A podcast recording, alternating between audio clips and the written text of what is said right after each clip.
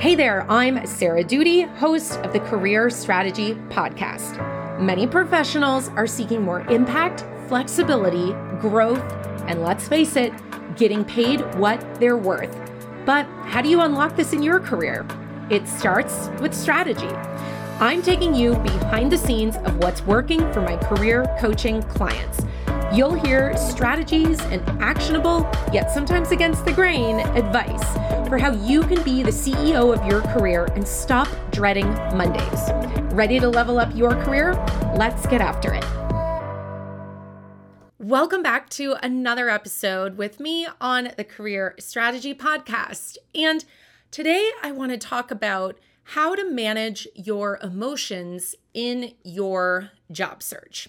So, managing your emotions in your job search is so, so important to helping you avoid burnout and maintaining a really strong first impression with every person you encounter and interaction you have in your job search or interviews, whether that's on the phone, over email, over Zoom, whatever it is in person we really, really, really need to manage our emotions to ensure that we're giving a strong first impression or we don't mess up the first impression that someone had about us.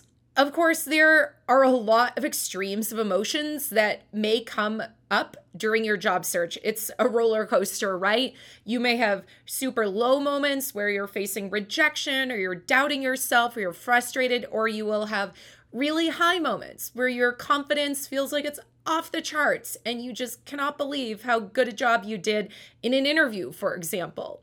So, all of these emotions are very important to acknowledge, and we want to make sure that we are not letting these emotions impact what we do in the interview process to potentially diminish the first impression that someone already has about us. So, if you don't learn how to handle your emotions in your job search, you also are going to risk losing a lot of time and energy second guessing yourself as a candidate, right?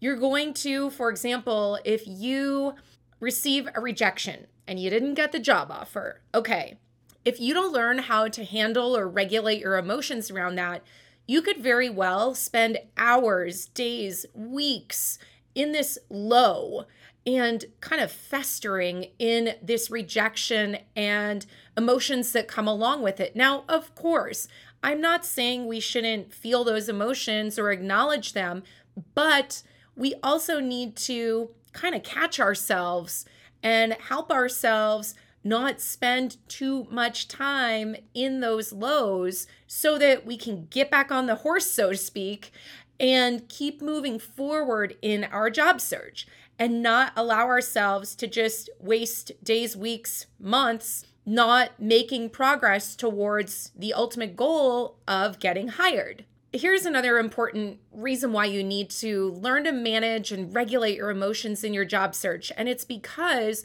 if you don't do this, you will risk not being in a really great state of mind when opportunities, interviews, etc. come your way. And you don't want to get on the phone, go to an interview, fire off an email that maybe you wouldn't have sent if you were a little bit more even with whatever emotion may have been impacting what you said in an interview, what you wrote in an email, right? And at the other extreme, you don't want to be in an interview on kind of a high and having so much confidence in yourself that you maybe risk coming across as maybe conceited or having an ego or full of yourself, right? So, even if you do feel like you are the perfect candidate, it's really important to regulate and manage those emotions so that you remain humble, basically. All right, so how can we really proactively regulate our emotions and manage them in our job search?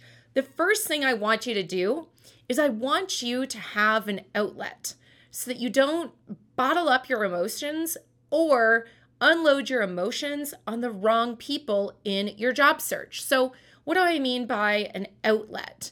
It could be something like journaling or having some type of go to physical activity or a hobby or certain people that you go to who you know will listen to you and hear you out kind of judgment free.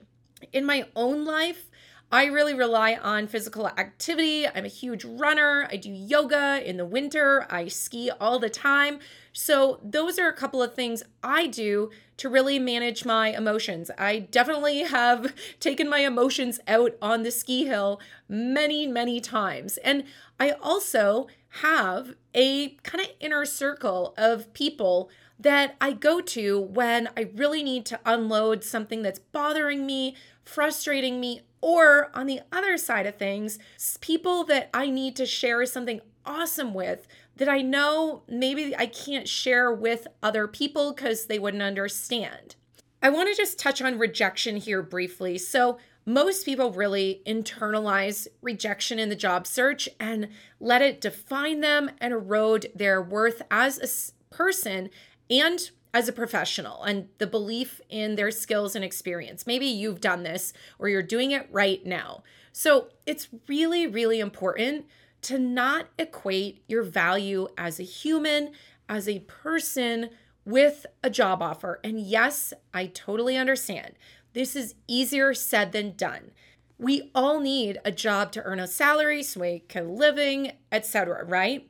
But it's really important that you don't make kind of generalizations or assumptions based on whether or not you get a job offer or a job interview. Just because a company doesn't invite you to an interview or offer you the job doesn't mean that all companies won't be interested in you and you are never, ever, ever going to get an interview or an offer. So be really careful not to make generalizations I know, again, easier said than done. Now, when you are potentially faced with rejection, candidates often fixate on trying to get an answer, right? You want to know, well, why? Why didn't I get the offer? Why didn't I get the interview? What was it about me and how can I fix that, right? And that is kind of a waste of your time and energy. And we have a whole other episode about this, which we'll link in the show notes. But Ultimately, companies aren't obligated to reveal this. I know it's not the answer you want to hear. Furthermore, in today's kind of economic climate right now and hiring climate, we've seen a lot of HR, recruiting, talent acquisition positions be eliminated. And guess what? That leaves the people that are left in those positions totally slammed. And so they may not have the time to send a personal email to you explaining the reasons why you didn't get the offer or you didn't get the job. And they may just end up having kind of an automatic email go out to you. So you have to look at all these kind of situations in your job search with context instead of jumping to conclusions. Lastly, I want to leave you with a tip of how to handle the situation where you maybe do receive bad news in your job search. So I want you to remember that oftentimes hundreds of people apply for a job. And honestly, maybe only 10 or 15 total are invited to an interview. And of those 10 or 15, ultimately, one person gets the offer, right? And it's important to remember those kind of stages and whittling down of the applicants from hundreds to 10 to 15 who might get an interview to one who gets the offer. It's so important to understand the realities of the numbers in the job search. And if you are in a position where you're receiving bad news about your candidacy over the phone, I really, really, really want to encourage you to remain gracious, to regulate your emotions. Don't freak out or lash out or anything. Don't burn bridges because you never know when you might be able to leverage that relationship with that recruiter, hiring manager, person at the company in the potentially not too distant future. For example, a few days after you receive news that you're not proceeding in the interview process anymore, or you are not receiving a job offer, you may want to follow up with an email to kind of thank them for uh, the information they gave you. And if you were involved in the interview process and went through multiple rounds, you could also end up thanking them for their efficiency or transparency or whatever it was. And you could also say to them, Hey, I understand this position isn't a fit. I'm wondering if there's any other opportunities in the company or other recruiters in the um, in other departments that maybe you could connect me with. You never know what could come out of those asks, but you won't know unless you ask people, right? And you won't be able to ask them if you burn bridges because you didn't manage and regulate your emotions. So, I hope this gives you some really actionable things you could start doing this week in your career. Honestly, whether you're searching for a job or not, I hope you have a lovely rest of your day, and I'll see you in another episode. Thanks for listening to the Career Strategy Podcast. Make sure to follow me, Sarah Doody, on Twitter, Instagram, YouTube, or LinkedIn. If anything in today's episode resonated with you, I'd love to hear about it. Tag me on social media or send me a DM. And lastly, if you found this episode helpful, I'd really appreciate it if you could share it with a friend or give us a quick rating on Spotify or a review on Apple Podcasts. Catch you later.